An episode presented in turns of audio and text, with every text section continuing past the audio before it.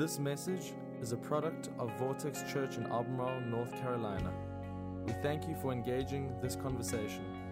Messages like this one are great resources to help us grow, but they cannot replace being a part of a local church. If you're not actively a part of a church, we encourage you to find one near you that fits you, visit it, and get involved. And we hope this message gives life to you today. Enjoy. Well, hey everybody, how you doing? Well, we are uh, right in at the end of a series that we started just a few weeks ago called Friends. And the whole goal for this series was to see relationships through the lens of the Holy Spirit because too many times we see relationships in ways that maybe God doesn't see them. And I think the last few weeks have been very, very powerful, very helpful. Next week, we kick off a series called Gifted. Now, one of the things that we don't talk about a lot in the church are spiritual gifts, especially on Sunday. We might in other arenas, other venues. But I believe that if we look into the context of Scripture, the Bible talks a lot about the giftedness that the Holy Spirit wants to bring about in your life and in my life. And I think that if we realize that God has a gift that He wants to give us and we're not living with that gift, then maybe we're not living in the full purposes that God has for our lives. And so, for the next few weeks, we're going to look at spiritual gifts. And I believe that it could change the way you see your role in your job, the way that you see your role in your family, the way you see your role in relationships and friendships, because the way that God gives you is the way that God prepares you to serve. And so it's a big deal. And next week, we're actually going to have a very special announcement. I'm excited about it. I'm not even going to tell you what it's about. Okay, so uh, you got to be here next week to hear the big announcement, something that we've all been praying about working towards for a long time. And so I thought it'd be helpful because of how impactful this series has been to really recap some of the first weeks. And so as we kind of build into this series today, I want to go back and revisit each week. The first week of this series, I told you that the Holy Spirit shows us how to be a friend. In John 14, 26, Jesus is introducing the Holy Spirit, and he says, The friend, the Holy Spirit, whom the Father will send at my request, will make everything plain to you. Jesus calls the Holy Spirit the friend, which lets us know that the way that we relate to the Holy Spirit actually creates a template for us to understand friendship. And friendship is so important that friendship is the template for every other healthy relationship. So we're going to come back to this message throughout our talk today because we're going to look specifically today at marriage. And we're going to go back to that first week and look at the principles that we learned and then apply them to our marriage. But in the second week, I told you that relationships are challenging because we won't accept the hard truths. A lot of times we, we like the convenient and the comfortable truths, but we don't want to look at the hard truths about our lives. And a lot of times that's what's keeping us from being healthy in the relationships that we find ourselves in. And so I told you during that message three hard truths, three hard truths for better relationships. Number one, this is not heaven. If this is not heaven, that means that this is not perfect. And I need to manage my expectations for everything in my life. None of it will be perfect. Number two, you are not a good person. You are not a good person. Jesus says that if you're not God, you're not good. So we learn that if we're not God, only God is good, we learn that we can only be good if we're God. So we're not God, we're not good. All right? So you're not a good person. Number three, you are not that important. Not that you're not important. Hard truth is that you're not that important, which means that there are things about our lives. You've been at the center of your consciousness since you were a child, but you are not at the center of the universe. You are not that important. And if we can receive those three truths, it can have a dramatic impact on our relationships. And last week I told you that every family, every family has a sinful past, but Jesus redeems us from our sin. Every family comes at this, specifically the context of family, comes at it from a, an, an, angle where in the past there, there's been sin. And so, Jesus and the work of Jesus in our lives is to redeem us from that brokenness. The last three weeks, if you've been around, they, they have been amazing. If you've missed them, I, I want to encourage you go back and listen to those messages. Uh, we have an amazing app. As a matter of fact, if you have a, a second right now, you take a, a picture of this graphic, and that QR code will lead you. If you've, if you've got uh, an Apple device, an iOS device, you can go to the App Store and download, just search Vortex Church. If you come from uh, any kind of uh, native uh, Google device, you can go to the Google Play Store and download it. There's a lot pretty much any device that you're on, you can download the Vortex Church app, and that'll take you to a device where, where you can literally, while you're working out, while you're driving to work, you can listen to those messages. So today I want to deal with this question How can the Holy Spirit change my marriage? How can the Holy Spirit change my marriage? In Galatians chapter 5, the Bible says this that since we are living by the Spirit, let us follow the Spirit's leading in every part of our lives. If we're going to live by the Spirit, we're going to live a life that is provoked and guided by the Spirit, we've got to be willing in every part of our lives, not just in the parts that we pick, not just in the way that we do Sunday morning or the way that well, we've got to literally lay aside it all and go, I'm giving it all to you, God. Lead me, guide me every part of my life.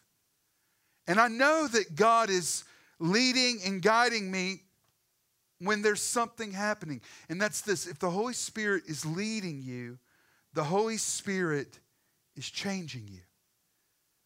The, the leadership of the Holy Spirit in our lives is not, is not to keep us static and comfortable, it's literally to lead us into God's plans and purposes. And so today, I, I believe the Holy Spirit can radically change your marriage. So, what we're going to do today is I'm going to go back to the very first message that I preached in this series, where I, I give you five principles of looking at the character and the nature of the Holy Spirit and the way that we have a relationship with the Holy Spirit. And we see out of that how to be a good friend. So we're going to go back and review those. And for every one of them, I'm going to make an application to marriage. So here's the first one. I told you in the first week that a good friend is close to us. There's a lot of things that friends can be and should be that they can't be if they're not close. We need some people close to us in our lives. Friendship is more than just a like on a social media platform. We don't need people who are just for us, we need people who are with us, and a good friend is close to us. Jesus in John 16 is getting ready to leave and he's talking to his disciples and says, you know, if if I go, if I go, I will send the Holy Spirit to you. He, what he's saying is, listen, I'm, I'm limited by my physical presence here as a person, fully God and fully man. But if I go, I can send the Holy Spirit that will be with all of you wherever you go. Why? Because God wants to be with you. God is not just for you, God is with you. God doesn't just love you from a distance, God loves you intimately and up close. Why is it so important to know that a friend wants to be close to you? This is why because you can't love from a distance. You can't love from a distance. The, the, this idea that that yeah i love you but i'm not involved in your life is not this is this is a radically modern idea that when we look at its implications in our practical lives no the people that love us are the people who are with us. You can't love from a distance. And here's how the holy spirit if you're taking notes can change your marriage when it comes to this understanding of being close. Number one the Holy Spirit creates intimacy. The Holy Spirit creates intimacy. Now, some of you are like, I want some more of that. Intimacy? Can we schedule, hey, honey, can we schedule some of that for Wednesday night? I just need to, let's go ahead and book it right now, all right? And it really, that the way that we understand intimacy really is, is kind of telling for why we don't live lives that are as connected as they should be. Marriage is designed, if you're married, please hear me. Marriage is designed to be the most intimate relationship that you have in your entire life. And that is not just physically. Let me go through different dynamics real quickly of intimacy. There's social intimacy. This is how we spend our time, how our time is interwoven. It's not your time and my time, it's our time. How do we do time together? Emotional intimacy. Emotional intimacy is how do I how do I share and receive emotions? To what degree are our emotions interwound within the context of our relationship? Financial intimacy. Right? This is the idea that it is no longer just like time, it's no longer my money and your money, it's our money. How do we do money together? The problem is a lot of y'all, the, the number one problem confessed in relationships is money. And so many of y'all want to do money the world's way, but live in God's blessings. You can't do that. The only way you're going to live in the intimacy that God wants for you in your marriage is to do money the right way. And that's to create the right kind of boundary where this is our money. We might fight about it now, but I'd rather fight about doing money together than have the money fights that come later because you were able to hide your secret sin because I couldn't see what was going on in your money financial, physical intimacy. That's what we often know for intimacy. And then spiritual intimacy. How are we growing together? Who's sharing what God's doing in my life? I'm, I'm listening, I'm encouraging your spiritual life. I'm going to say this you need healthy boundaries to protect the intimacy of your marriage. You need healthy boundaries to protect the intimacy of your marriage. I'll just get real practical, okay? For us, we recognized early on that when you're in ministry, you're going to have a bunch of people who are always asking you to do things. And at some point, we had to recognize that this relationship, the relationship that my wife and I share, is, is the most important relationship. And we had to create some boundaries to protect our, our time our time. And so we came up with the boundary early on that we wanted to spend the majority of our evenings together at home because there are good things that you want to happen in your relationship with your spouse that ain't going to happen if you don't have time together. You know what I'm saying? Like you need some time. And so you got to protect that time. And so we said majority, which means that we have a three night a week rule. Now there has been seasons and times where we can't go. We, I, have got I've got four four meetings. I've got to do that. It's just this week. But as a rule, it's three nights out a week. That's everything. That's going to visit friends. That's for work. That's and what is that? That's a boundary to protect our intimacies. Some of y'all are going, listen, I don't like that. I don't like rules. I like to have freedom. And here's the problem with that refusing boundaries often leads to sin. And you want to know what destroys intimacy? You remember Adam and Eve in the garden going walking with God, literally that close to God that every afternoon they get a visit from God. God shows up, they go on a little walk, get to walk and talk with God. What destroyed that? Sin. Sin destroys intimacy. And a lot of us aren't willing to take the steps that we need to to safeguard the intimacy in our marriage because we're scared that we're going to lose something. Listen, Romans 6 makes this clear. The wages of sin is death. But the gift of God is eternal life in Christ Jesus our Lord. Some of us are willing to let sin come into our finances, to come into the way that we spend our time, to come into the way that we handle emotions, to come into all of those areas. And here's what happens when sin gets there, death follows. And you'll be asking the question I don't know what happened. I thought we were all right. Well, the problem is that you wanted some kind of idea of freedom and you didn't want to obey God. And eventually, because you weren't willing to obey God, sin crept in and it destroyed the intimacy that the Holy Spirit was trying to build. Freedom is not the absence of boundaries, freedom is found in the presence of the right boundaries. So, the first thing is that the Holy Spirit creates intimacy.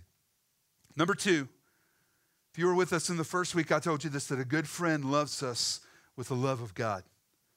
A good friend loves us with the love of God. This is what the Holy Spirit does in our lives. God's love has been poured. This is what Romans 5 says. God's love has been poured into our hearts through the Holy Spirit who has been given to us.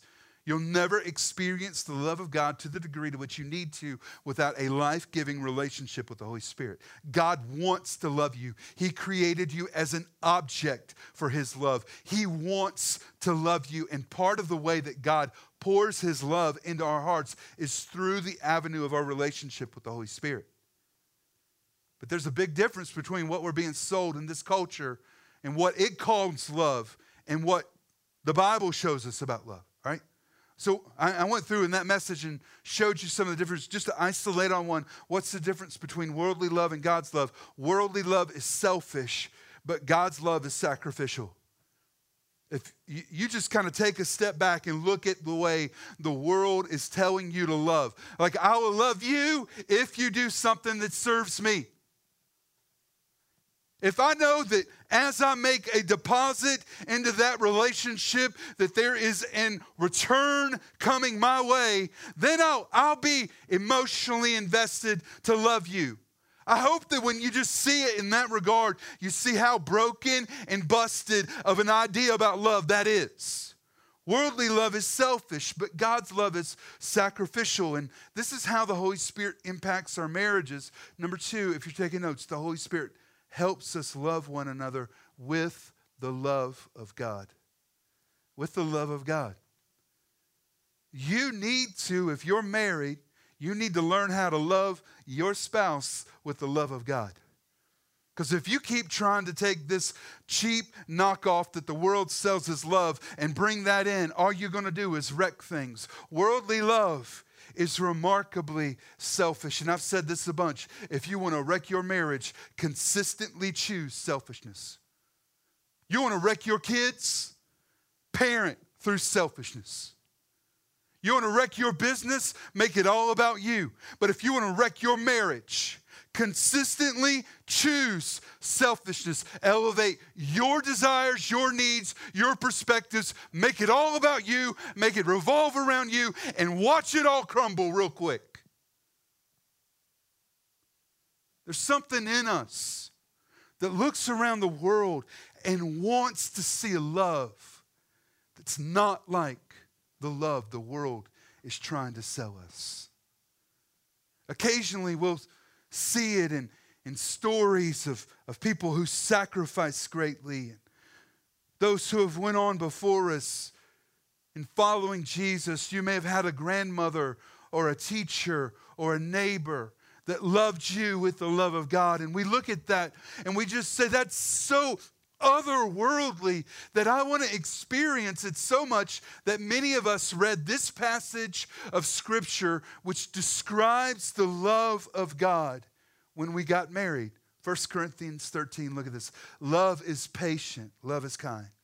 It does not envy, it does not boast, it is not proud, it is not it does not dishonor others, it is not self-seeking, it is not easily angered.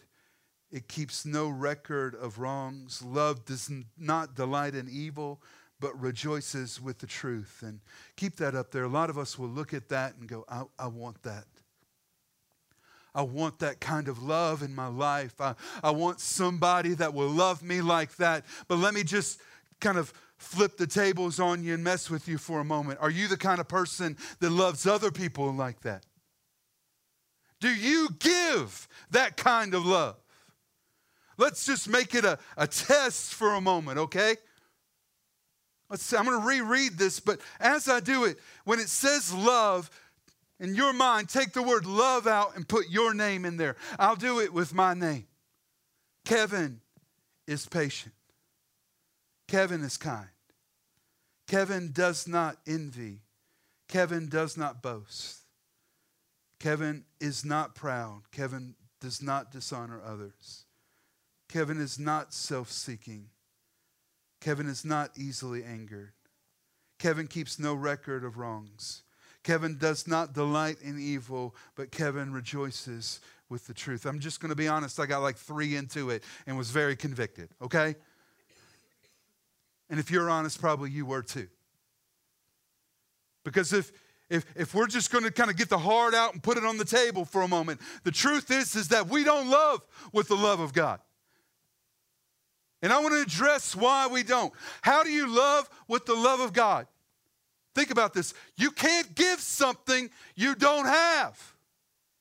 And there's a lot of us that go, I want to love that way, but I don't have it inside. And for some of us, the best thing that you can do for your marriage and for your kids and for your future and for your employees and for your business is get alone for about 20 minutes into a practice that the ancients would call centering prayer, which means you go to God without asking Him to do anything for you. I'm not going to my Bible because I want an answer. I'm not coming to God because I need a word. I'm just simply knowing that you made me to be loved.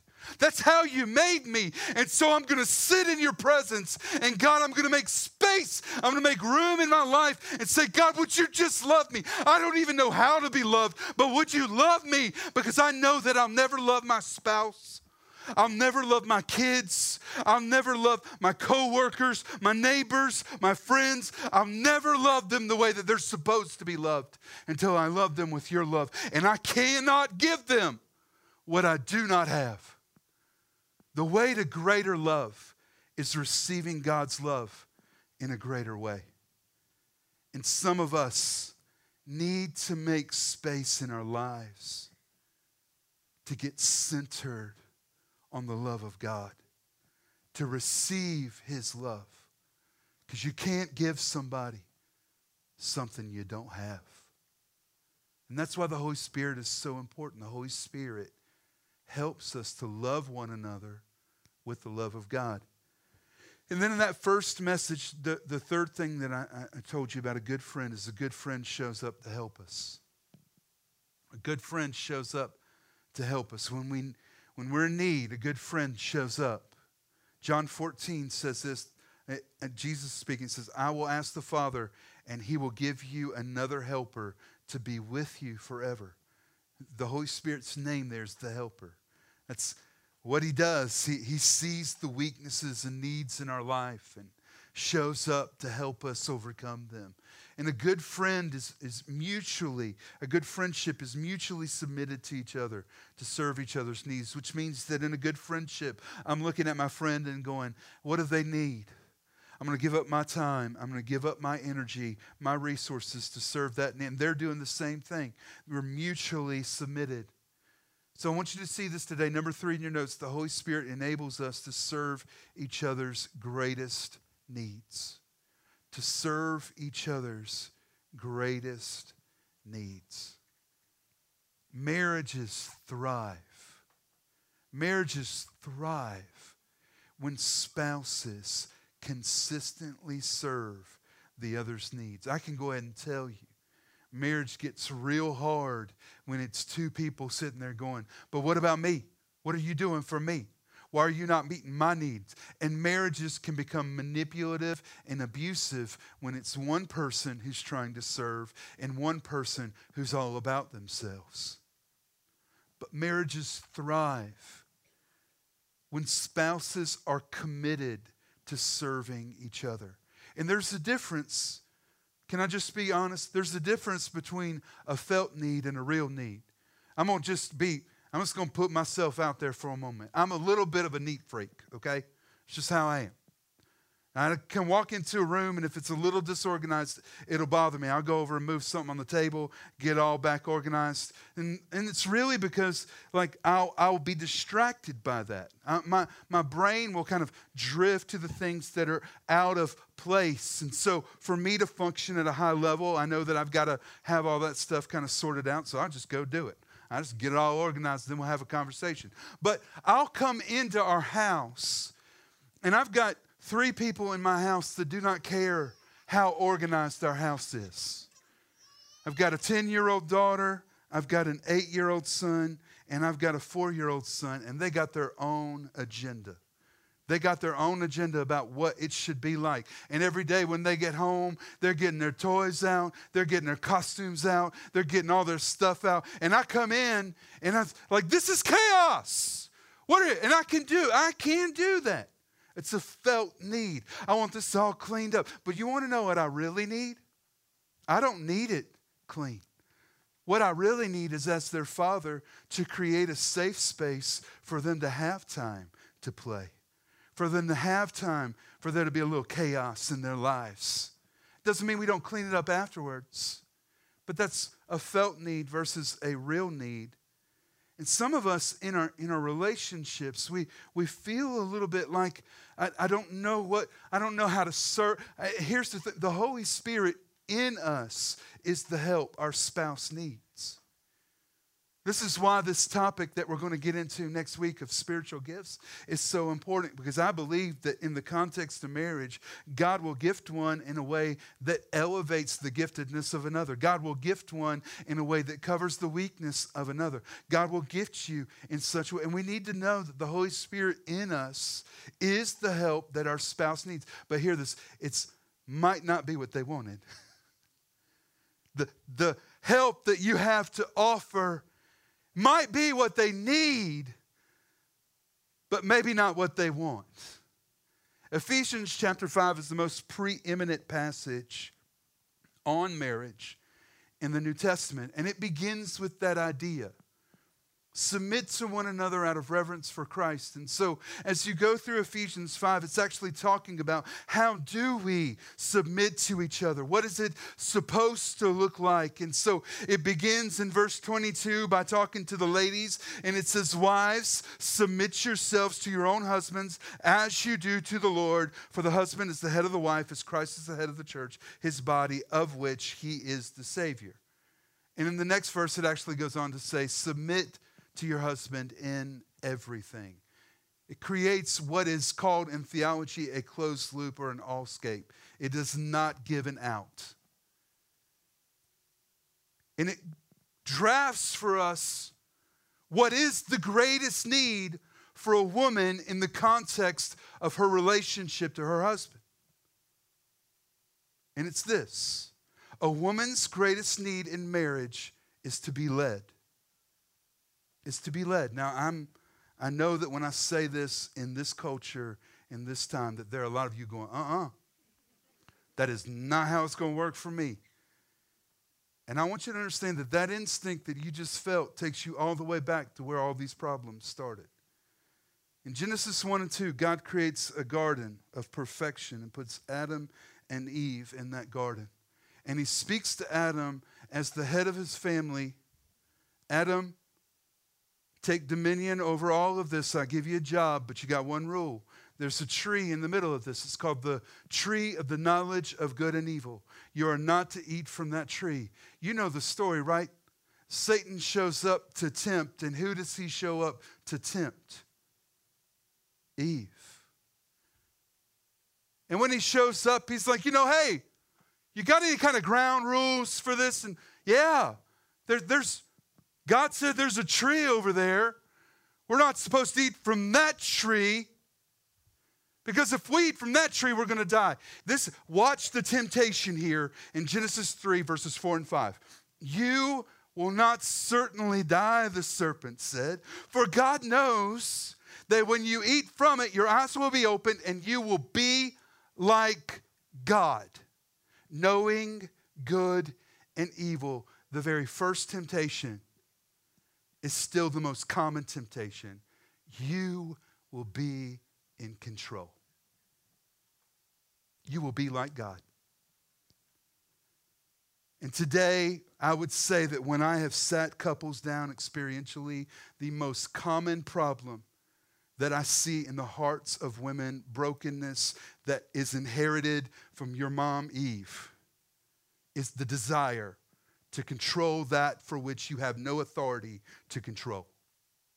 And if that is the greatest brokenness, the greatest need that you have is to be led. Not in a dominating way. So let me just move on to the husband so I can talk about what that's supposed to look like. The very next verse Husbands, love your wives just as Christ loved the church and gave himself up for her. What does that mean? What does it look like to understand how Jesus loved the church and gave himself up for her? Jesus is in heaven, eternally adored as the Prince of Heaven, where everything is as he wants it, everything is as he wishes, where he is consistently and perpetually worshiped. And what did he do?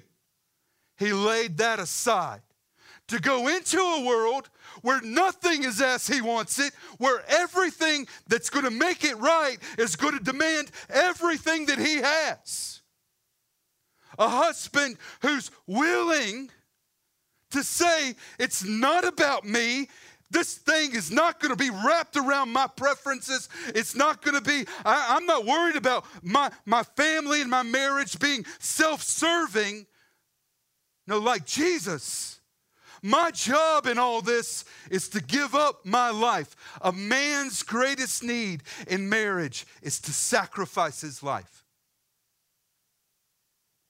is to look into the eyes of his wife and to look into his kids and to believe that there is something so valuable, something so beautiful in them that I'm willing to lay aside my preferences. I'm willing to lay aside my comfort so that I can serve their greatest need. I will put my life down so that I can lift their life up. And I have yet to talk to a young woman who doesn't want to be led that way. The Holy Spirit enables you, empowers you to serve the greatest needs. Number four, I told you this in the first message that a good friend tells us the truth. In John 16, the Bible says, when the Holy Spirit comes, he will convict the world of its sin and of God's righteousness and of the coming judgment. Convict us of sin, show us how we're missing the mark. Convict us of God's righteousness, that God has a right plan for our life, and show us that there's a judgment coming if we're not willing to step into God's mercy and grace. And so I told you this in that first message that truth without grace is mean. Truth without grace is mean. And grace without truth is meaningless. But God loves us with truth and grace.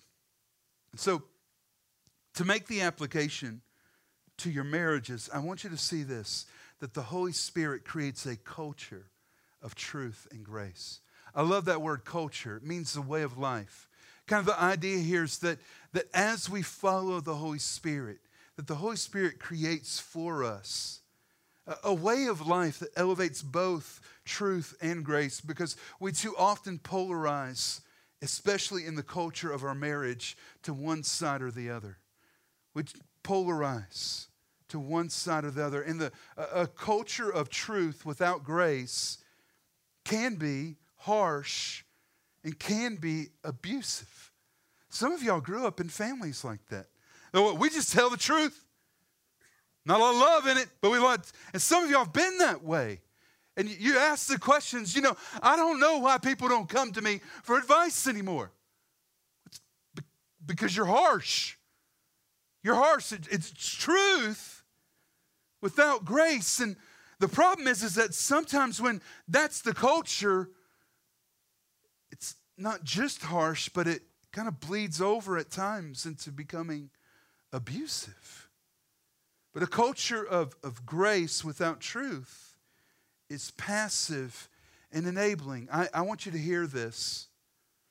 If you go back to Genesis 3 and you look at that story of Adam and Eve, the temptation, if you read the story clearly, what you're going to see is that Adam is standing next to Eve while that conversation with the serpent goes down.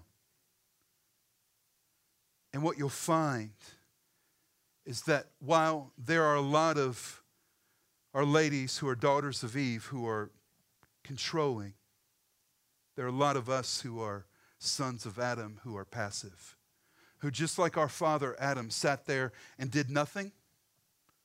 We, we want this. You know, I just, I just, I just don't want to get involved. I don't want to cause problems. A culture of truth and grace is hard, but you'll know that you're getting close to it when you start to have hard but loving conversations, difficult but loving conversations. And you, you, see this identity in, in, in the Bible. As a matter of fact, Ephesians 4 says, Instead, we will speak the truth in love, growing in every way to be more and more like Christ.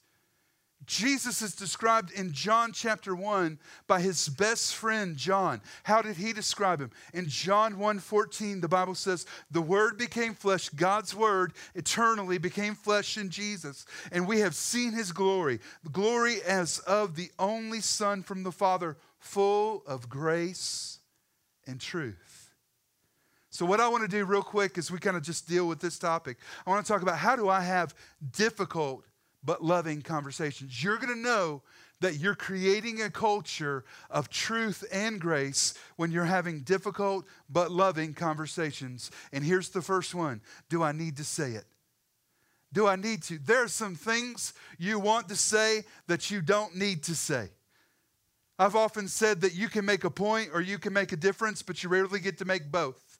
And so sometimes we got to ask the question is this, though it's truthful, is it loving? Is it loving? Is it loving to say this? Am I saying this in love or am I just trying to make a point? Do I need to say it? Number two, is this for me or for them? And I want to tell you that that question has radically, for me, reshaped the way I process having these conversations. Because there's sometimes you're just like, I just want to say it because I don't want you to do that to me. I don't want you to bother me. I don't want you to hurt me. And you keep saying that. It bothers me. It hurts my feelings. Is it for me or is it, I keep watching you wreck your life, wreck your heart, wreck emotions because you keep making these decisions over and over and over again. Is it for you or is it for them? Then number three, and this is in this last season, I had a friend, I was going through something difficult, and they asked me this question. It's been so helpful for me. What does love require of me? Because there are times that what love is going to ask me to do is to just give grace and move on. I don't even need the conversation. Love is going to see that in the context of my relationship with God, like I have been more offensive to him than this person ever has been to me. And the truth is, is that a, a, a loving relationship with each other can go towards grace and go towards truth, but the Holy Spirit will create a culture of truth and grace, of truth and grace. And we need that. And you'll know that you're doing that when you're having difficult but loving conversations. And here's the last one, number five. A good friend points us to Jesus.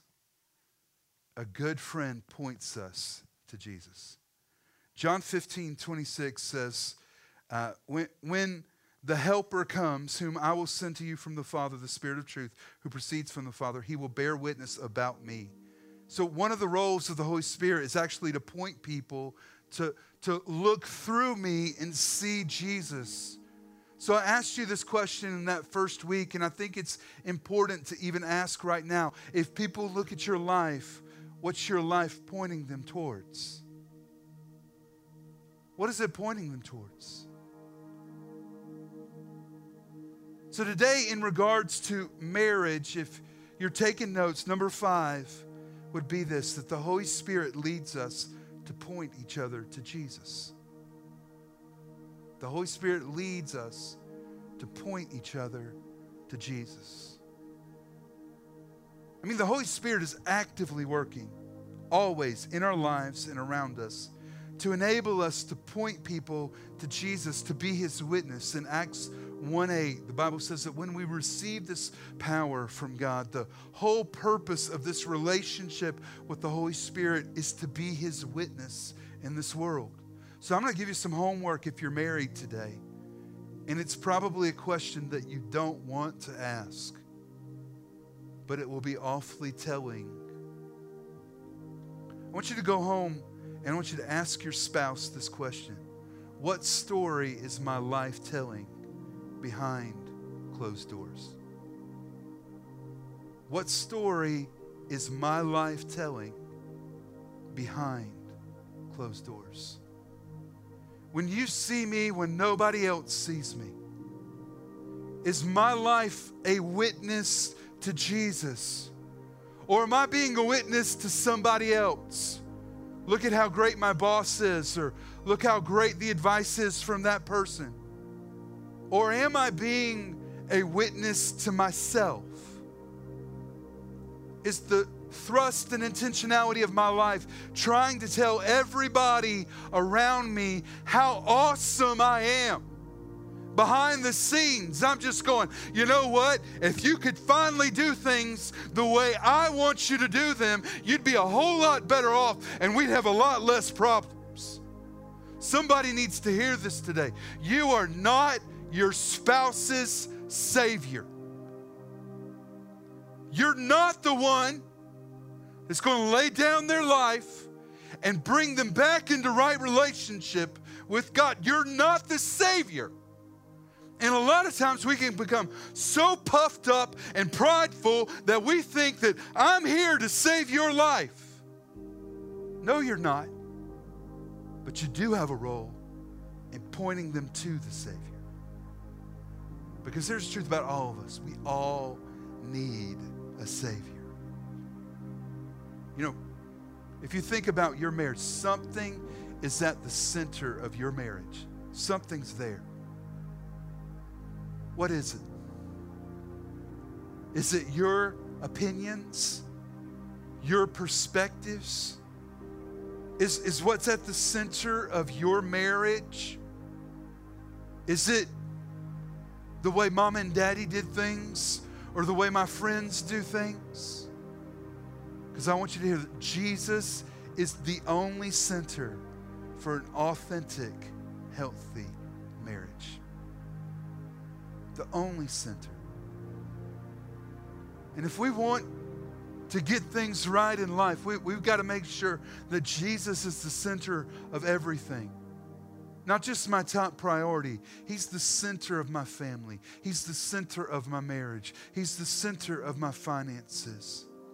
In John 14, 6, Jesus said, I am the way and the truth and the life.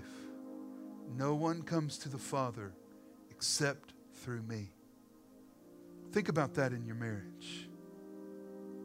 Who is determining the way? Who's defining the truth? And where are you looking for life? That will all point you to where your center is. So, what's at the center of your life? Because today, okay, this whole message, this isn't an invitation to a better marriage. This is an invitation to make Jesus the center of everything in your life. That when you don't know the way, He's your way. When you feel confused about what's real, He's your truth. And when you're looking in a thousand different places to find life, you surrender those and say, Jesus, I'm going to look to you. I want you to be the center of my life.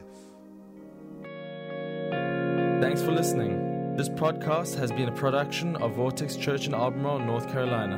For more information on our church, we encourage you to visit us online at vortexchurch.com.